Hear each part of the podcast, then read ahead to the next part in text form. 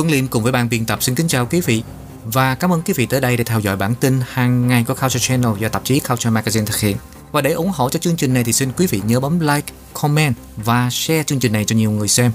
Xin cảm ơn quý vị. Và sau đây là bản tin chi tiết.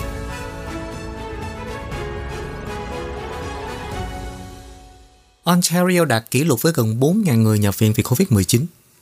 Số người nhập viện vì COVID-19 của tỉnh bang Ontario đến nay đã đạt một kỷ lục mới kể từ những ngày bắt đầu đại dịch. Quan chức y tế của tỉnh báo cáo hôm thứ Bảy rằng số người xét nghiệm dương tính với COVID-19 tại bệnh viện đã lên tới 3.957 người, tăng 143 người trong 24 giờ qua. Theo cơ quan dịch vụ chăm sóc đặc biệt Ontario, có 547 người đang được chăm sóc đặc biệt vì COVID-19. Trong số bệnh nhân đó, có 321 người đang sử dụng máy thở. Tỉnh Ontario cũng đã có thêm 10.732 trường hợp nhiễm COVID-19 mới vào ngày hôm nay, nhưng con số đó chắc chắn là thấp hơn con số thực tế do hạn chế về thử nghiệm. Trong 24 giờ qua, tỷ lệ dương tính với xét nghiệm trên địa bàn là 24,8%, tức là cứ khoảng 4 người xét nghiệm thì sẽ có một người dương tính. Có hơn 44.000 người Nova Scotia bị mất điện vì cơn bão xoáy lớn. Một cơn bão xoáy quy mô lớn đang quét qua tỉnh Nova Scotia, khiến cho hơn 44.000 khách hàng của Nova Scotia Power bị mất điện vào sáng thứ Bảy và nhiều chuyến bay tại sân bay Halifax cũng phải bị hủy bỏ. Tính đến 11 giờ 36 phút sáng theo giờ địa phương, tức là múi giờ Đại Tây Dương, công ty điện lực cho biết đã có 44.614 khách hàng không có điện. Tình trạng mất điện bao phủ toàn bộ đất liền, trong đó tập trung lớn nhất là ở Bridgewater và Chester, và vài trăm người ở Cape Breton không có điện. Trong thông báo sáng thứ Bảy, Nova Scotia Power cho biết công ty đã huy động hơn 500 người trong lĩnh vực này đi khôi phục nguồn điện. Thông báo cho biết sức gió đạt tới 90 km/h dọc theo bờ Nam và Halifax và vượt quá 120 km/h dọc theo bờ Đông. Dịch vụ vận chuyển Halifax sẽ tạm dừng cho đến trưa ngày thứ Bảy, trong khi quyết định về các cơ sở giải trí của thành phố Halifax sẽ được đưa ra lúc 10 giờ sáng. Tất cả các chi nhánh của Thư viện Công cộng Halifax đều bị đóng cửa trong ngày. Nhiệt độ của khu vực sẽ giảm xuống âm 13 độ C vào chiều nay và gió xe lạnh làm cho nó có cảm giác như âm 28 độ C. Một vài phần ven biển của tỉnh PC gặp cảnh báo sóng thần sau khi núi lửa Tonga phun trào. Trung tâm cảnh báo sóng thần quốc gia đang đưa ra lời khuyên cho một số khu vực ven biển British Columbia sau một vụ phun trào núi lửa ở khu vực Thái Bình Dương gần với quần đảo Tonga. Trung tâm cho biết bốn khu vực bị ảnh hưởng bởi thông báo được ban hành sáng nay. Vùng A bao gồm bờ biển phía Bắc, nó gồm Hidawai, trong khi vùng B thì bao gồm các bờ biển ở trung tâm và đông bắc, đảo Vancouver, bao gồm Kitimat, Bella Coola và Port Hardy. Lời khuyên của áp dụng cho bờ biển phía Tây, bên ngoài của đảo Vancouver từ Cape Scott cho tới Port Renfrew được gọi là vùng C, cũng như vùng D thì kéo dài qua eo biển Guadalupe từ sông Jordan cho tới đến Greater Victoria, bao gồm cả Sunny Peninsula. Một ngọn núi lửa ở dưới biển đã phun trào một cách ngoạn mục gần với quốc gia Tonya ở Thái Bình Dương vào ngày thứ Bảy. Nó kéo theo những đợt sóng thần lớn ập vào bờ và mọi người đổ sâu lên vùng đất cao hơn. Một lời khuyên về sóng thần cũng có hiệu lực đối với Hawaii và bờ biển Thái Bình Dương của Hoa Kỳ. Chưa có báo cáo ngay lập tức về thương tích hoặc là mật độ thiệt hại do liên lạc với quốc gia nhỏ bé này còn đang bị gián đoạn một vài giờ sau khi vụ phun trào xảy ra. Trên Tonga, video được đăng tải trên mạng xã hội cho thấy những cơn sóng lớn dạt vào bờ biển ở các khu vực ven biển đã cuốn vào các ngôi nhà và các tòa nhà. Các bức ảnh vệ tinh cho thấy một vụ phun trào khổng lồ. Một đám tro bụi, hơi nước và khí bốc lên như một cây nóng trên vùng nước xanh Thái Bình Dương. Dịch vụ khí tượng Tonga cho biết một cảnh báo sóng thần đã được ban bố cho toàn bộ quần đảo và dữ liệu từ Trung tâm Cảnh báo Sóng thần Thái Bình Dương cho thấy những cơn sóng cao 80cm đã được phát hiện. Một YouTuber giúp tài trợ cho 170 nhà làm phim và nhà hoạt động người Afghanistan chạy trốn sang Canada. Một YouTuber chuyên cung cấp các thông tin về đầu tư đã giúp tài trợ cho 170 người Afghanistan thoát khỏi tổ chức Taliban để đến Canada. David Lee, một nhà đầu tư ở Texas, đã giúp một nhóm lớn người Afghanistan bị mắc kẹt ở biên giới Pakistan sau khi Taliban nắm quyền kiểm soát vào tháng 8 năm ngoái. Nhóm Hazaras đã đến Calgary vào đầu tuần này, bao gồm các nhà làm phim, các thành viên của cộng đồng nghệ thuật Afghanistan và các nhà hoạt động nhân quyền. Họ đã bỏ chạy khỏi Kabul vào mùa hè năm ngoái khi Taliban nắm quyền kiểm soát nhưng bị mắc kẹt ở Kandahar, phía nam Afghanistan.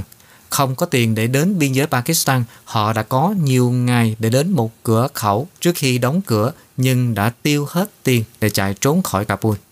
David Lee là người trước đây đã tài trợ cho một cuộc chạy trốn của một nhóm 38 người của nhóm Hazaras đến Pakistan – cũng như các chuyến hàng thực phẩm khẩn cấp tại Pakistan đã được một người Afghanistan từ một tổ chức viện trợ ở Hoa Kỳ liên hệ để xem liệu anh có thể giúp đỡ khẩn cấp hay không. Các thành viên của nhóm gồm 170 người này không muốn được tiết lộ danh tính vì sợ tổ chức Taliban trả đũa bạn bè và gia đình. Các phần tử chính thống của Taliban đã nhắm mục tiêu vào các nhà hoạt động dân chủ và phụ nữ cũng như các nhạc sĩ đập phá nhạc cụ của họ và đánh đập họ. Theo thượng nghị sĩ Sama Arthur Elajon, là người sinh ra ở Pakistan và có liên hệ với nhiều người Afghanistan. Cô cho biết, một nhạc sĩ Afghanistan chuyên nghiệp mà cô biết đã chôn nhạc cụ của anh ta vì sợ bị ngược đãi. Taliban cũng đã áp đặt những hạn chế khắc nghiệt đối với những gì người Afghanistan có thể xem và cấm phụ nữ xuất hiện trong các bộ phim truyền hình. Cùng với một số người theo dõi YouTube, anh Lee đã quyên góp được khoảng 12.000 đô la trong vài giờ để tài trợ taxi và các chi phí khác để giúp cho những người tị nạn có thể vượt sang biên giới Pakistan trước khi biên giới đóng cửa. Netflix tăng giá cho các gói tiêu chuẩn và cao cấp ở Hoa Kỳ và Canada. Netflix Inc. đã tăng giá đăng ký hàng tháng từ 1 cho tới 2 đô la Mỹ mỗi tháng tại Hoa Kỳ, tùy thuộc vào gói, để giúp trả tiền cho các chương trình mới nhằm cạnh tranh trong thị trường phát trực tuyến đông đúc.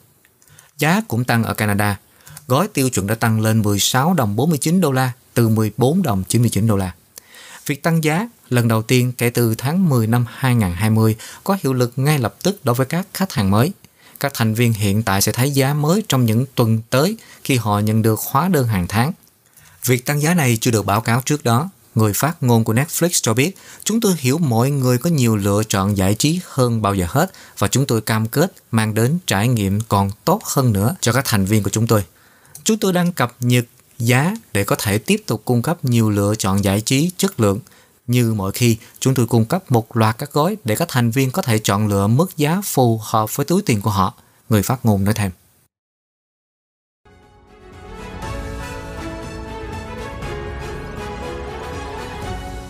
Quý vị và các bạn đang theo dõi bản tin Canada và Thế giới trên kênh Culture Channel do tạp chí Culture Magazine thực hiện. Mời quý vị đăng ký kênh và bật thông báo để theo dõi các video tiếp theo. Sau đây mời quý vị theo dõi bản tin thế giới. Trung Quốc khởi động thỏa thuận hợp tác với Iran và phản đối lệnh trừng phạt đơn phương của Hoa Kỳ. Các nhà hoạt động của Trung Quốc và Iran đã gặp nhau hôm thứ Sáu để thông báo rằng một thỏa thuận hợp tác 25 năm giữa hai nước đã được khởi động. Nhưng cơ hội này, Trung Quốc cũng đã chỉ trích các lệnh trừng phạt đơn phương của Hoa Kỳ đối với Iran. Thỏa thuận hợp tác được ký kết vào tháng 3 năm ngoái nhằm xây dựng một mối quan hệ đối tác giữa Trung Quốc và Iran trong các lĩnh vực như là chăm sóc sức khỏe, cơ sở hạ tầng, an ninh mạng và nông nghiệp. Dự án vành đai và con đường Bell and Road Enterprise trị giá hàng tỷ đô la của Trung Quốc hiện có sự tham gia của Iran. Thỏa thuận này cũng có ý nghĩa thúc đẩy quan hệ đối tác hơn nữa với các quốc gia khác. Tuy nhiên, Hoa Kỳ và các quốc gia khác đã bày tỏ quan ngại về thỏa thuận này. Bên cạnh đó thì Bộ trưởng Ngoại giao Trung Quốc, ông Vương Nghị cũng đã bày tỏ ủng hộ về việc nói lại các cuộc đàm phán về thỏa thuận hạt nhân Iran năm 2015 và đồng thời ông cũng chỉ trích việc Hoa Kỳ áp đặt các biện pháp trừng phạt đơn phương chống lại Iran. Hoa Kỳ cũng đã áp đặt các lệnh trừng phạt đối với Trung Quốc và đang duy trì một cuộc tẩy chay ngoại giao đối với Thế vận hội mùa Đông Bắc Kinh 2022 sắp tới. Theo đó, Ngoại trưởng Trung Quốc đã nói rằng đất nước của ông chống lại việc tham gia vào hoạt động kinh doanh cá nhân của Iran, chống lại các lệnh trừng phạt của Hoa Kỳ đối với quốc gia Trung Đông, cũng như việc sử dụng nhân quyền và các chủ đề khác để thao túng chính trị. Không đèn, không sưởi, không tiền, đó là cuộc sống ở Ukraine trong thời kỳ chiến tranh mạng.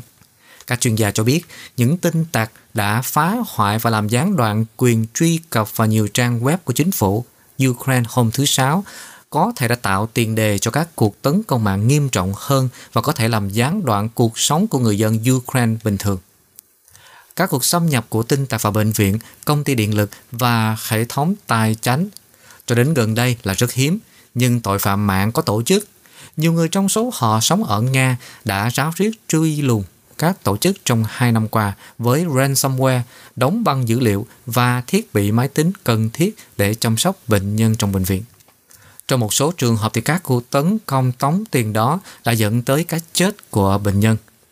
Cuộc tấn công hôm thứ Sáu vào các trang web của Ukraine bao gồm cả cảnh báo hãy sợ hãi và mong đợi điều tồi tệ nhất vào thời điểm mà Nga đã huy động 100.000 quân ở biên giới sát với Ukraine. Và điều này đã làm dấy lên sự lo ngại của phương Tây rằng họ đang cân nhắc một cuộc xâm lược. Và Moscow đã phủ nhận điều này. Nga đã nhiều lần bác bỏ các cáo buộc tấn công của Ukraine và các nước khác trong những năm qua. Vào năm 2014 thì quân đội Nga đã tiến vào quần đảo Crimea ở Biển Đen và đã sát nhập Crimea vào Nga từ Ukraine. Theo dự đoán của cựu giám đốc an ninh mạng Crime Stripe, đó là ông Dmitry Aperovich, nếu Nga xâm lược một lần nữa thì nhiều cuộc tấn công mạnh hơn cũng sẽ xảy ra. Vào tháng 12 năm 2015, một cuộc tấn công mạng đầu tiên đã làm mất ánh sáng của 225.000 người ở miền Tây Ukraine với các tin tặc cũng phá hoại thiết bị phân phối điện và làm phức tạp nỗ lực khôi phục điện. Nhiệt độ trung bình trong mùa đông ở Ukraine là dưới mức đóng băng và mất điện có thể gây chết người. Sự cố mất điện trong cuộc tấn công vào năm 2015 được cho là đã kéo dài 6 giờ ở một số thị trấn. Các quan chức cho biết, trong một, hai tháng cuối năm 2016 thì tin tặc đã nhắm mục tiêu vào các cơ quan nhà nước Ukraine khoảng 6.500 lần.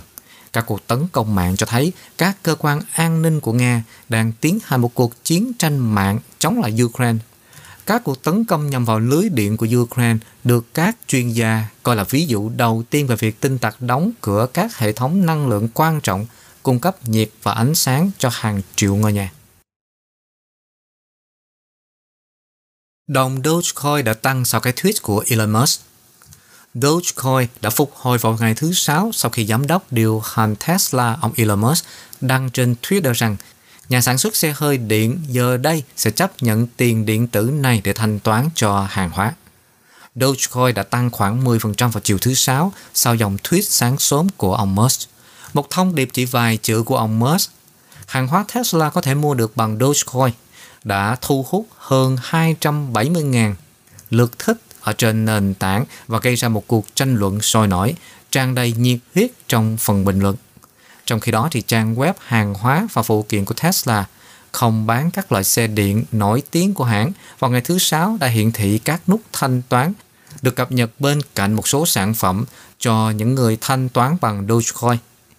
Trong số các sản phẩm có sẵn để mua với Dogecoin có khóa thắt lưng Giga Texas của Tesla và chiếc cốc S3XE. Trong nhiều năm, cái gọi là xu mim chỉ có giá trị chưa tới một xu. Sau dòng tweet của Musk vào ngày thứ Sáu thì nó đã được giao dịch ở mức khoảng 19 cent. Một bước nhảy vọt so với mức thấp trong lịch sử, nhưng vẫn chiếm khoảng 1 phần 3 giá trị kỷ lục vào tháng 5 năm ngoái là hơn 60 cent. Đây không phải là lần đầu tiên một dòng tweet của Musk có liên quan tới những biến động trong thị trường điện tử giá Bitcoin đã giảm vào tháng 5 năm ngoái sau khi ông Musk lại thông báo trên Twitter rằng công ty của ông sẽ không còn chấp nhận thanh toán bằng Bitcoin do mối quan hệ với nhiên liệu hóa thạch, một sự sụt giảm mạnh kéo theo các tiền điện tử phổ biến khác vào thời điểm đó. Tỷ phú có hơn 70 triệu người theo dõi trên Twitter và được biết tới là người cởi mở chia sẻ ý kiến của mình theo những cách không được chọn lọc. Đôi khi khiến ông đã phải ra tòa hoặc là rơi vào tình cảnh nước sôi lửa bỏng với Ủy ban chứng khoán và giao dịch. Trung Quốc tạm dừng thông quan hàng hóa Việt Nam vào dịp Tết Nguyên đán. Trung Quốc sẽ tạm dừng thông quan hàng hóa Việt Nam tại các cửa khẩu phía Bắc của tỉnh Lạng Sơn trong 7 ngày Tết Nguyên đán, từ ngày 31 tháng Giêng cho tới ngày 6 tháng 2. Theo Sở Công Thương của tỉnh, tính tới ngày 13 tháng Giêng, tổng cộng có tới 1.521 xe tải chở hàng Việt Nam với hơn 620 xe chở hoa quả tươi đã bị mắc kẹt tại các cửa khẩu ở Lạng Sơn. Nguyên nhân là do thủ tục thông quan chậm chạp khi tăng cường các biện pháp phòng COVID-19. Tỉnh Lạng Sơn cho biết sẽ phải mất khoảng 2 tuần để giải quyết toàn bộ số hàng bị mắc kẹt vì chỉ có một trong xe tải được hoàn thành thủ tục thông quan mỗi ngày. Và tỉnh này cũng thông báo rằng họ sẽ ngưng nhận xe tải chở hoa quả tươi mới từ ngày 17 tháng Giêng đến hết dịp Tết Nguyên đán. Theo Cục Hải quan, thì Việt Nam thu hút được 1,75 tỷ Mỹ Kim từ xuất khẩu rau quả sang Trung Quốc trong 11 tháng đầu năm 2021, tăng 3,6% so với cùng kỳ năm ngoái, mặc dù bị ảnh hưởng bởi Covid-19. Trung Quốc vẫn là thị trường xuất khẩu rau quả hàng đầu của Việt Nam với thị phần 54% trong giai đoạn 11 tháng.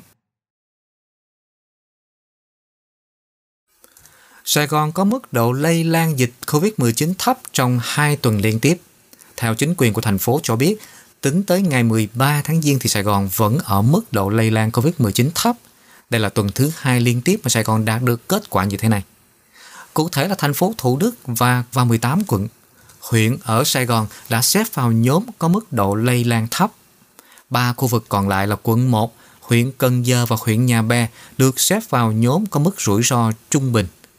Tính đến ngày 14 tháng Giêng, tất cả những người trên 18 tuổi trong thành phố đã được tiêm ít nhất là một mũi vaccine phòng COVID-19, trong đó có hơn 88% người dân trên 50 tuổi đã được tiêm phòng đầy đủ. Theo bản tin dịch COVID-19 của ngày 15 tháng Giêng của Bộ Y tế cho biết, có 16.378 ca mắc COVID-19 tại 60 tỉnh, thành phố. Trong ngày, có 51.744 ca khỏi bệnh và 139 ca tử vong. Từ đầu dịch tới nay, Việt Nam đã có 2 triệu 07.862 ca nhiễm, với 35.480 ca tử vong, và tổng số ca được điều trị khỏi là 1 triệu 717.964 ca, và số bệnh nhân nặng đang điều trị là 5.750 ca.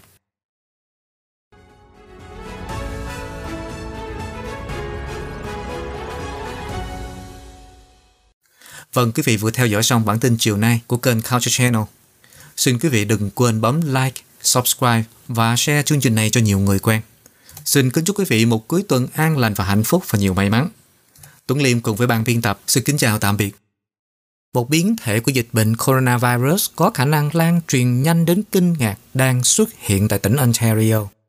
Chúng ta cần nâng cao ý thức phòng chống nạn dịch, hãy đi tiêm ngừa và lập tức tiêm mũi tăng cường. Tiếp tục thực hiện tốt các biện pháp mà chúng ta biết chắc có thể bảo vệ sức khỏe của chính mình. Hãy tự bảo vệ bản thân, tránh bị lây nhiễm coronavirus. Quý vị có thể đến trang mạng ontario.ca gạch chéo COVID-19 để tìm hiểu thêm thông tin mới. Một lời nhắn của chính phủ tỉnh Ontario